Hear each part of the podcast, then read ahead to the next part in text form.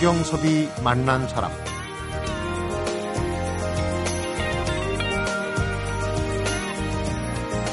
신선한 재료에는 양념도 군더더기에 불과. 씨앗과 껍질에는 영양이 듬뿍 담겨 있으니까 이보다 더 좋은 음식 재료는 또 없고. 이렇게 완벽한 재료가 있으니 딱히 조리법도 필요 없고 그렇기 때문에 가장 맛있는 요리는 본래의 생명력과 색깔 여기에 모양까지도 망가뜨리지 않고 먹는 것이다. 이렇게 얘기하는 자연요리 전문가가 계십니다. 전에는 한 20여 년간 유명 요리 학원을 운영하기도 하셨다고 합니다. 그런데 왜 지금은 자연요리 개발에 몰두하고 있는지. 성경섭이 만난 사람, 오늘은 평화가 깃든 밥상을 펴낸 산림음식연구원의 문성희 대표를 만납니다.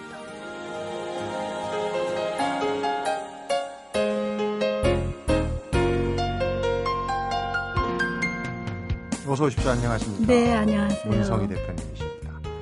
이제 추석 대목 지난 지 한 일주일 가량 추석 때 나오는 밥상이 사실은 오늘 얘기할 자연 요리의 어, 모범적인 예가 될 수도 있어요. 지금 뭐 서양 먹거리들 많이 몰려고 해서 뒤죽박죽이 됐는데 오늘 자연 요리 또 뒤에 이제 살림 음식이라고 그러는데 몸과 마음을 살려주는 거다.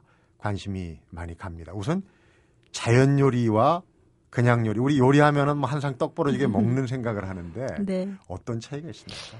네, 일단 어, 그 우리가 사용하는 지금 단어에서 요리라는 거하고 또는 음식이라는 거하고가 조금 차이가 있는 것 같습니다. 네. 요리라고 그러면 뭔지 뭔지 좀 더 가공되고 좀 더 멋지게 음, 한 것이 요리라는 그런 개념이 팍 떠오르거든요. 네. 근데 음식이라고 하면 우리 생명과 직결되는 그러니까 먹고 사는 음. 생존의 문제 또는 사- 생명의 문제, 네. 예, 삶의 문제 이렇게 느껴지거든요. 먹는 즐거움은 약간 배제된. 아니죠. 우리가 진짜 즐- 진짜 삶이라는 거는 즐거움이 빠질 수가 없기 음. 때문에 사실은 음, 온전한 즐거움인데 네. 우리가 너무 감각적인 이 감각적인데 휘둘리다 보니까 감각적인 즐거움에 아주 잠시 뭐 잠시 스쳐가는 그 즐거움이 진짜 즐거움인 양 어, 오해를 하고 있거나 네. 뭐 그런 데서 오는 생각이 아닐까 싶고요. 네. 예전에는 아주 잘 나가는 요리학원 원장님이셨다는데 얘기를 오늘 좀 거꾸로 현재 하시는 일부터 좀 여쭤보도록 하겠습니다.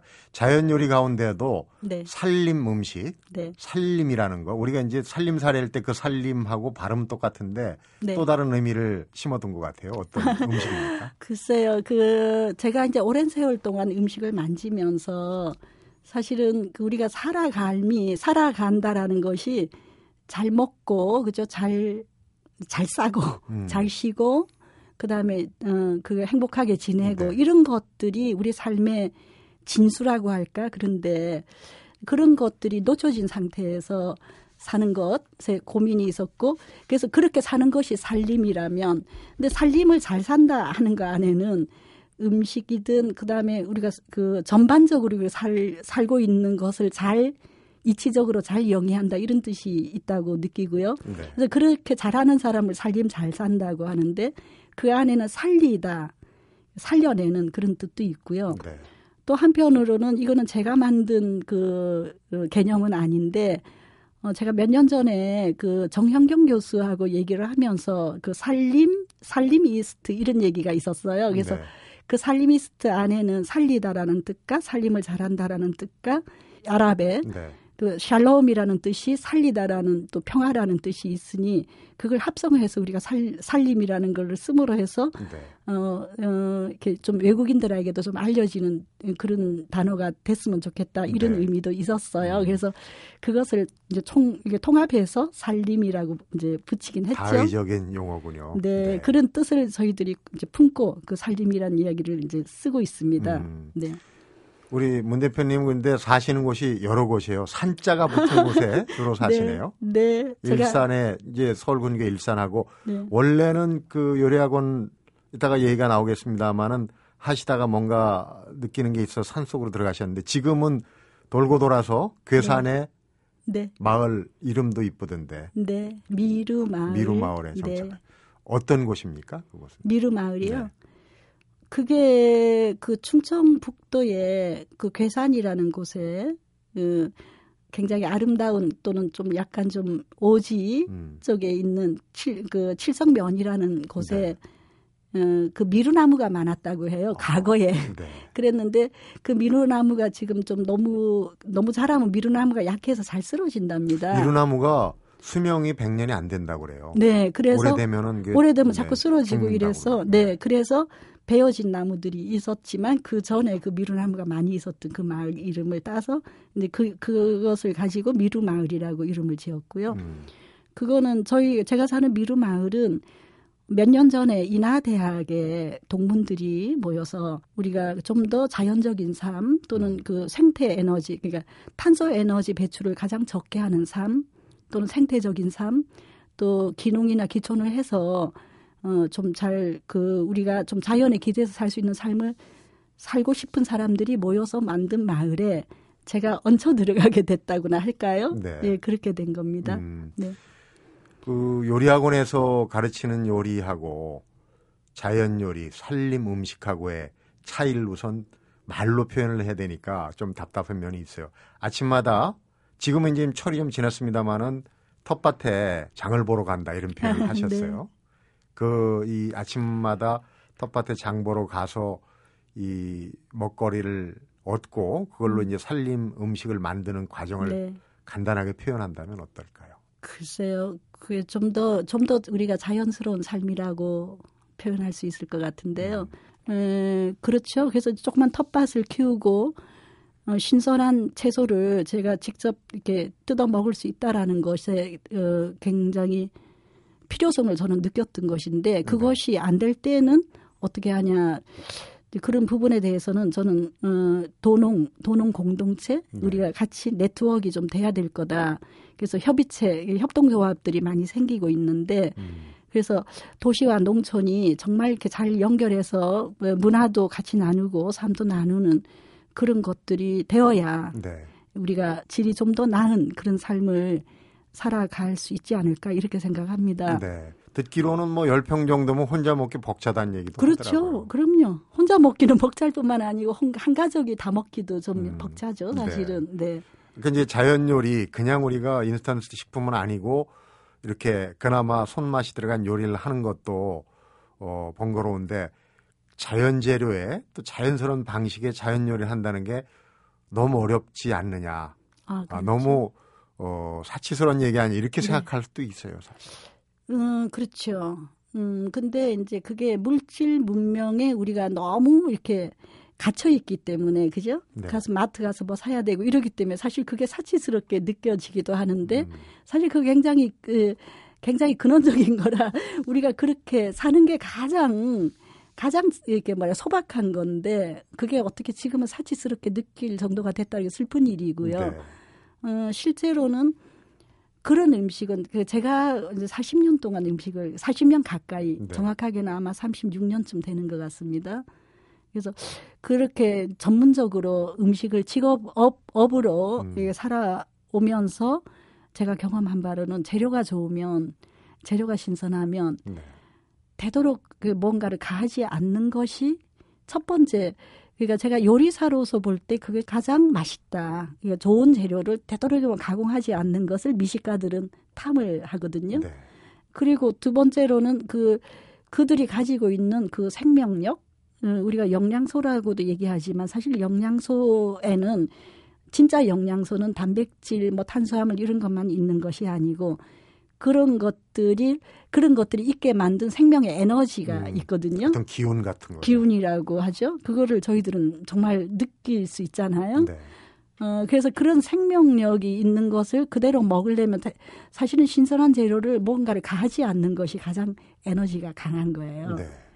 그래서 아까 맛적으로도 그렇고 생명력적으로도 그렇고 예를 들어서 영양소라도 영양소라도 그것이 신선하게 먹었을 때는 가장 그 영양 물질이 네. 활성화될 수 있는 단계에 있는 것이고 우리 몸에 들어왔을 때 그것이 소화되고 흡수되고 활성화돼 세포로 활성화되고 세포뿐만 아니고 혈액과 여러 가지 근육을 만들 활성화되는 게 굉장히 빠른 속도로 되더라. 이것도 저의 어 그렇게 오랜 경험에서 예, 나온. 한 20여 년간 그렇게 먹으면서 했던 경험이라 네.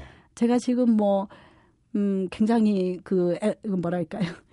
지치지 않고 네. 피곤해하지 않고 언제나 제가 좀 이렇게 건강하게 지내는 모습을 이제 어, 밖에서 다른 분들이 저희 가까이 계신 분들이 보면서 네.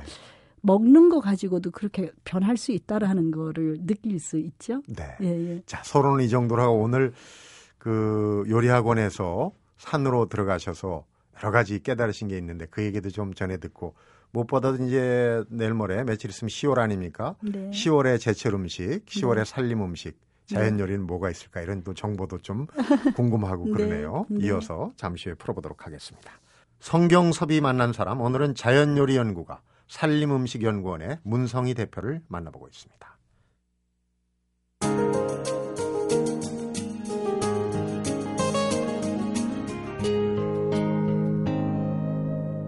성경섭이 만난 사람. 문 대표님 개인사를 좀 여쭤보겠습니다.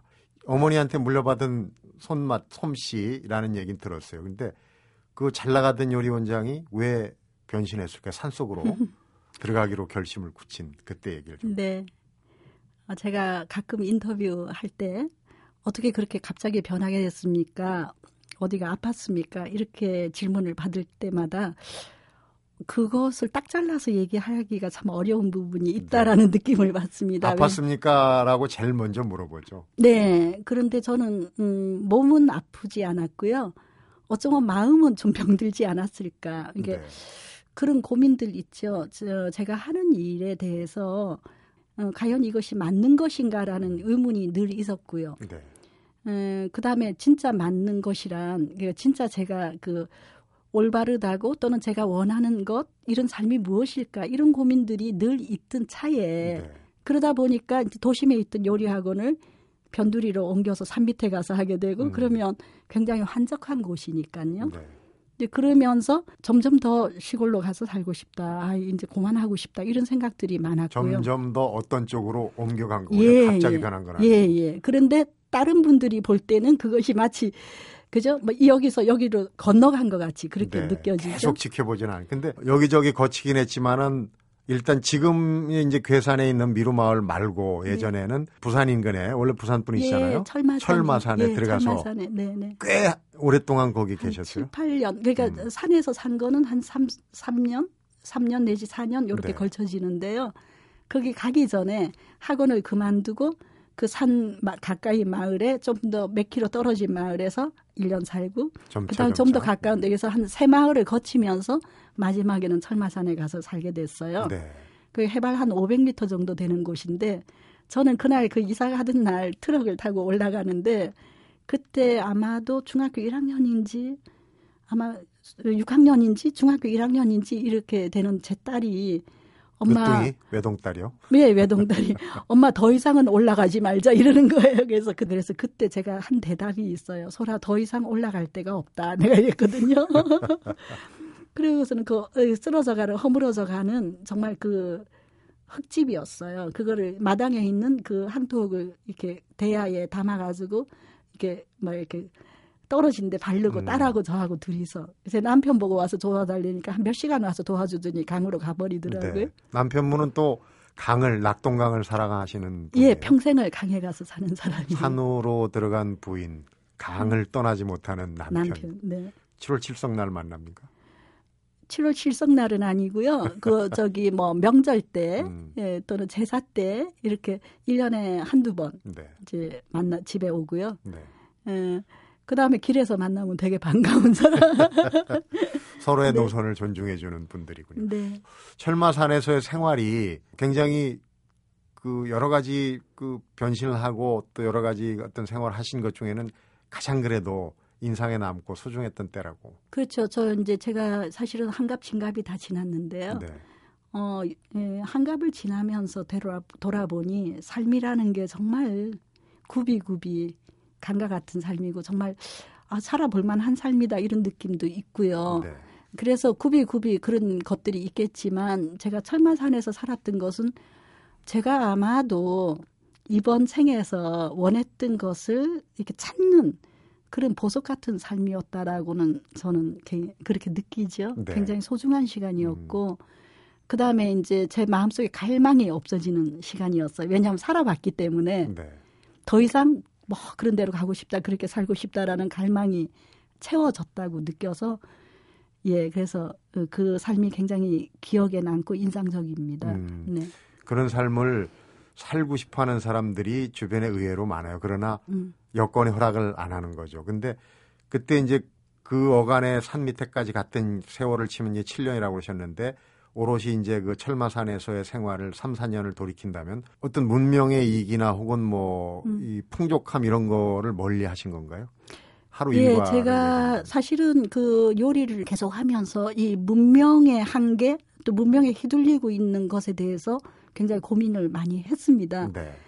그래서 아, 이 문명이라는 것이 또는 문화라는 것이 굉장히 참 필요한 것이고 문명도 필요한 것인데 그때 제, 당시에 제 느낌은 그 문화나 문명에 제가 너무 휘둘리고 있으니까 어, 좀 더, 좀 더 있잖아요. 자연으로 가고 싶다라는 소망이 컸고, 그 다음에 그러기 위해서는 자급자족을 해야 음. 뭔가 내가 이렇게 그 한 그 생명으로서 있잖아요. 좀 휘둘리지 않고 살 수 있겠구나. 이런 게 굉장히 절실했었어요. 그래서 어, 그때 느낌은 자급자족을 어떻게 하면 할 수 있을까. 이런 그 큰 목표? 그게 있었어요. 그래서 자급자족을 하고 싶다. 음. 네, 그런 생각을 갖고 그렇게 사는 거죠. 네.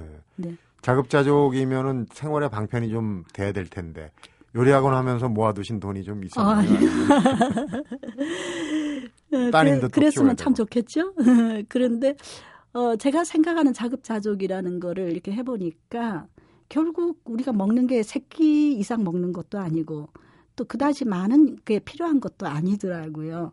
그러니까 제가 생각하는 자급자족이라는 거는 제가 필요한 거를 제가 그저 그걸 채취를 하든 뭐 심든 먹을 수 있고 그다음에 제가 사용하는 그 거주하는 집이라든지 사실 그때 이제 서로의 소로의 월든을 보면서 네. 너무너무 예 매료가 됐고 또 그것을 제가 살아보고 싶었어요. 그래서 그거하고 또 이제 그 녹색 평론에서 나온 오래된 미래라는 책이 있었는데 네, 거기 라다크 사람들의 삶에 대해서도 굉장히 관심이 있어서 라다크를 갔어요. 네. 그 산에 가기 전에 십몇 년 전에 그래서 라다크 가서 그 삶을 보고 그 다음에 그러면서 그 갈망이 너무 커지니까 이제 그렇게 살아본 거고요. 그래서 어, 일단은 제가 간디 선생님처럼 내가 수레를 잘 저을 수는 없겠지만 적어도 내 손으로 내 옷을 만들어 입고 싶다라는 생각이 있어서 이제 바느질을 하면서 손으로 이렇게 바느질해서 그렇게 산에서 살면서 제가 얻은 결론은 어, 요즘은 자급자족이라는 것보다 자기 주도적 삶. 네. 그러니까 제가 원하는 대로 제가 옷을 만들어 입을 수 있고 돈 주고 사지 않아도 되고 네. 그다음에 먹는 것도 그다지 많은 게 필요하지 않다. 지금도 제가 도시락을 싸가지고 다니거든요. 밖에 나올 때는. 네. 그래서 뭐 외식할 일 없으니까 또 밖에서 별로 사 먹는 거 없으니까 돈 그다지 필요하지 않고 그래서 사실은 그 물질의 기대는 의존성이 굉장히 많이 떨어져 나갔어요. 네. 그래서 그런 삶을 에, 이제 살아보려고 했던 것이고, 음, 그것이 그것이 우리 저로 하여금 굉장히 많은 부분에서 자유롭게 만들었어요. 아까 요리하고 나면서 돈을 못 벌었기 때문에 가난해도 살 수 있는 방법이 없을까 아마 이런 거를 굉장히 탐구했던 것 같고 저의 탐구는 그런 훈련을 통해서 어, 음, 많은 소득과 결과를 얻어 얻은 셈이죠. 네. 예, 지금 오늘 입고 나오신 옷이 네, 어, 자기 주- 주도적인 삶으로 만드신 네. 것 같아요, 짐작컨대. 네. 지금 하얀 원피스입니까? 하고 이 뭐 바지하고 네. 머플라도 네, 어, 뭘로 염색을 한지 몰라도 상당히 감 감물로 감, 예, 네. 감염색 또 브로치로 달고 나오신 홍kop도 한지. 네. 하시고 네. 모델 같으시고 아, 근데 선생님 이거는 제가 만든 건 아니고 이제 어디서 생긴 것이고 이런 옷은 이거 전부 다 하는데 한 2만 원도 음, 채안 들어요. 네. 만 몇천 원. 이게 한 하여튼 만 원, 많이 하여튼 만 오천 원 정도. 네.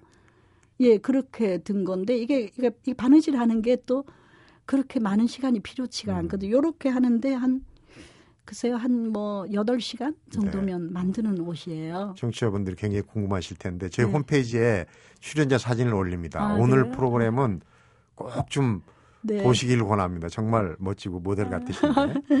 네. 자, 이제 음식 얘기 10월도 다가오고 하니까 자연밥상 살림 음식 얘기도 좀 네. 잠시 후에 해봐야 될 것 같네요.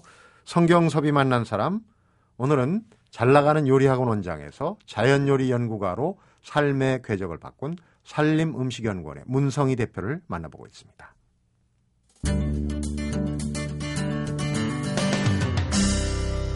성경섭이 만난 사람. 음식 먹거리 얘기하시는 분들이 대체로 공통적으로 하시는 게 오늘 제 앞에 신선한 재료 자체가 가장 최선이 돼. 재료, 그 다음에 만드는 사람의 정성이나 마음가짐이. 먹는 사람을 고려해야 된다. 네. 그 얘기를 많이 하셔요. 왜 네. 이 얘기를 하냐면 자연 요리, 살림 음식 사실 요즘 젊은이들의 식습관이나 입맛이 기성세대하고 많이 다르고 걱정을 많이 하거든요. 네. 그런 거에 대한 대안도 좀 마련을 해야 되는 거 아니냐. 네, 그렇죠. 그런 생각이 들거든요. 네, 그래요. 그래서 그래서 제가 최근에 그 이제 그 샨티 출판사하고 책, 세 권의 책을 엮었는데 네. 마지막 최근에 얼마 전에 나온 책이 한 그릇 밥 또는 뭐 한 그릇 샐러드.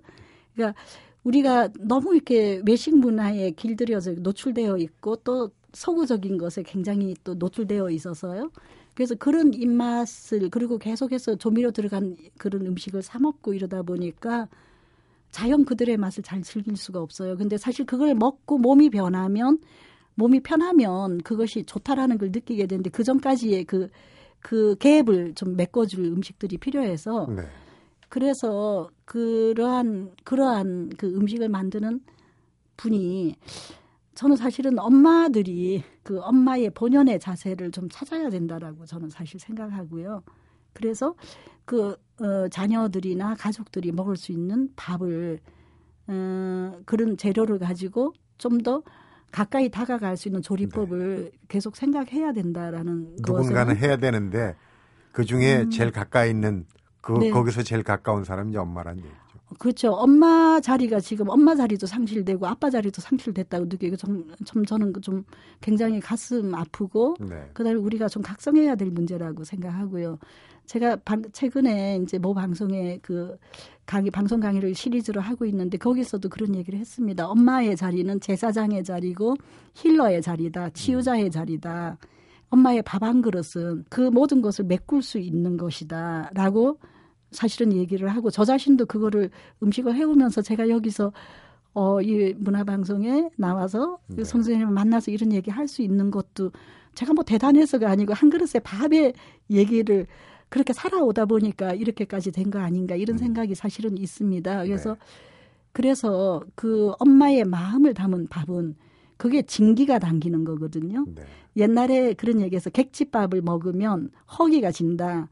그래서 할머니들이 객지에 있던 손자가 오면 제가 허기 져서 그렇다 이랬어요. 근데 그렇죠. 우리가 실제로 밖에서 음식을 사 먹으면 굉장히 배는 부른 듯한데 헛헛하고 헛헛하기 때문에 자꾸 뭔가를 먹고 그래서 네. 우리 몸 안에 좋지 않은 게 쌓이고 이런 것들이 악순환이 계속되거든요. 그래서 네. 학교 급식이 요즘 이제 많이 변화되고 있는데 음 그런 것을 계속 주다 보면 어 아이들이나 가족들이 엄마 밥이 정말 마, 에, 맛있다 그리고 몸에 편하다라는 거를 느끼게 되면 매식하는 것보다는 집에 와서 많이 먹는 음. 습관을 들일 수 있도록 해야 되고 엄마들이 바쁘다고 하는데요.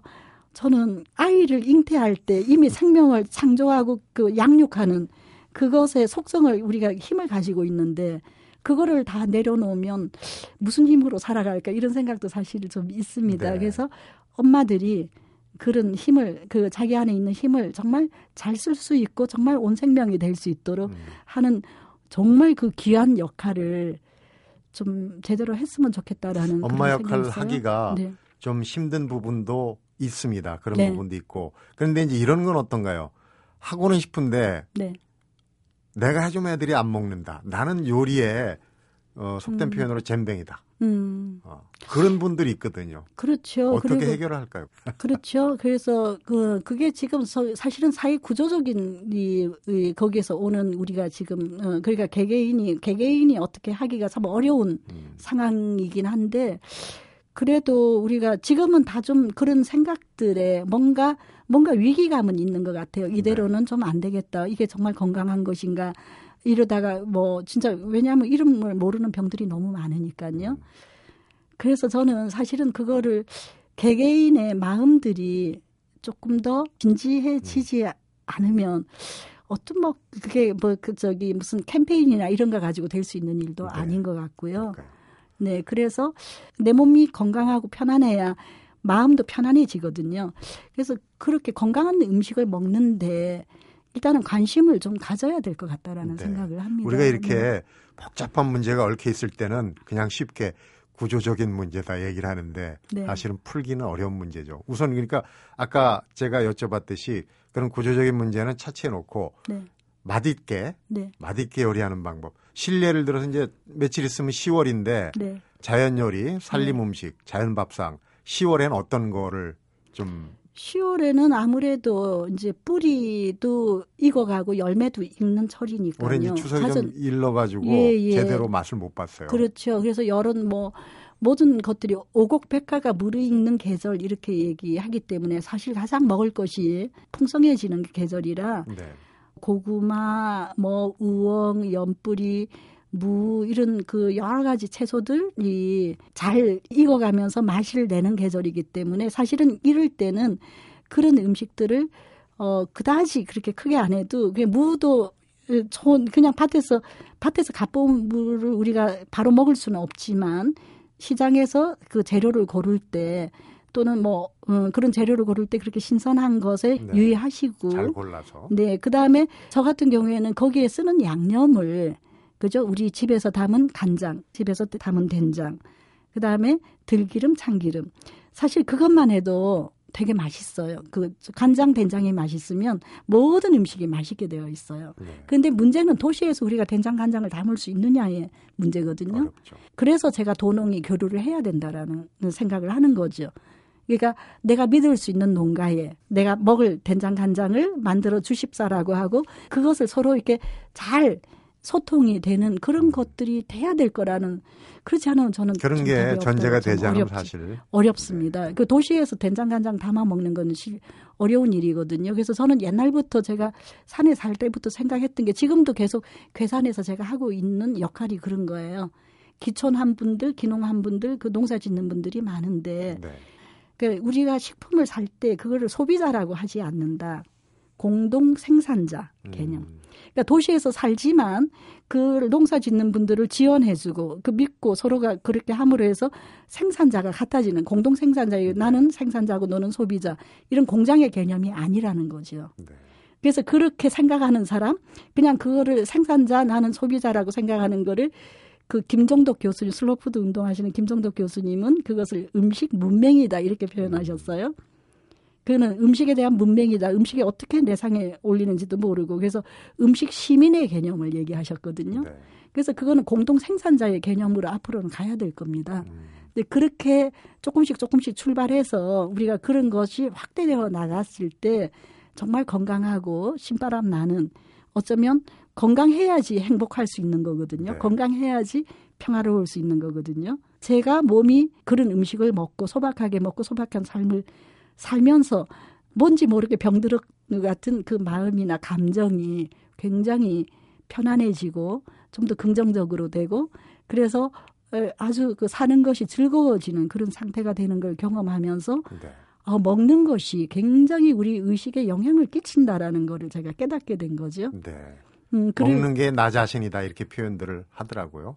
어. 예, 그게는 좀 더 이치가 많이 있어요. 사실 그 이치를 다 풀어서 얘기하려면 그것만 가지고도 한 시간 정도는 음. 얘기를 할 정도가 되니까 사실은 그렇죠. 그게 그게 법칙이더라고요.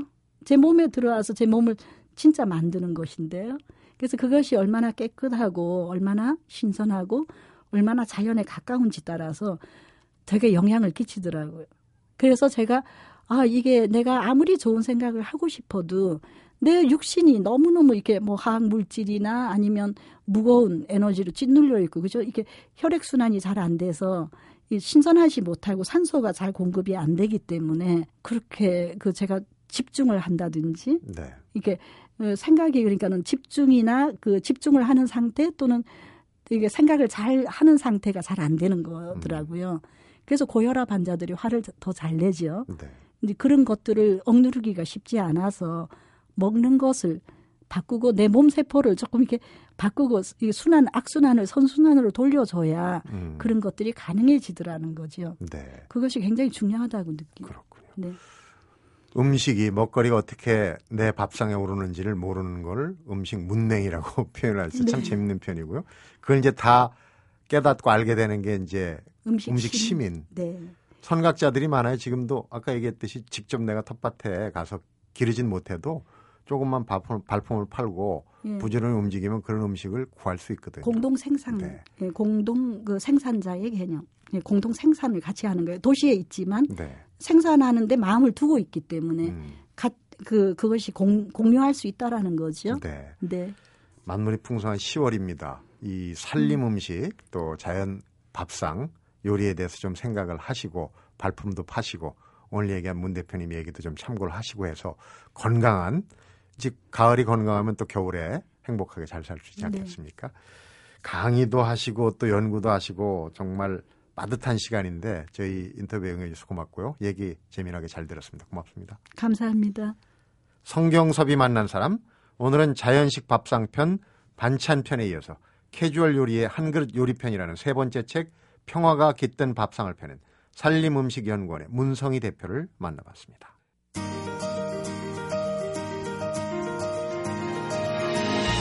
문성희 대표가 이번에 출간한 한 그릇 요리편을 보면 미역 버섯밥, 애호박 감자밥, 감자 수제비 파스타, 무조림 도시락 무엇이 들어갔는지 명쾌하고도 이름도 참 편한 음식들이 가득합니다. 그리고 이런 음식들 사이에 이런 구절이 실려 있네요. 우리 몸은 우리가 먹는 대로 된다. 일상에서도 할 수 있는 생태적 삶의 방법으로 걷기와 요리가 있다고 했던 생태운동의 영성적 지도자 사티시 쿠마르가 한 말이 문득 생각이 납니다. 성경섭이 만난 사람 오늘은 여기서 인사드립니다.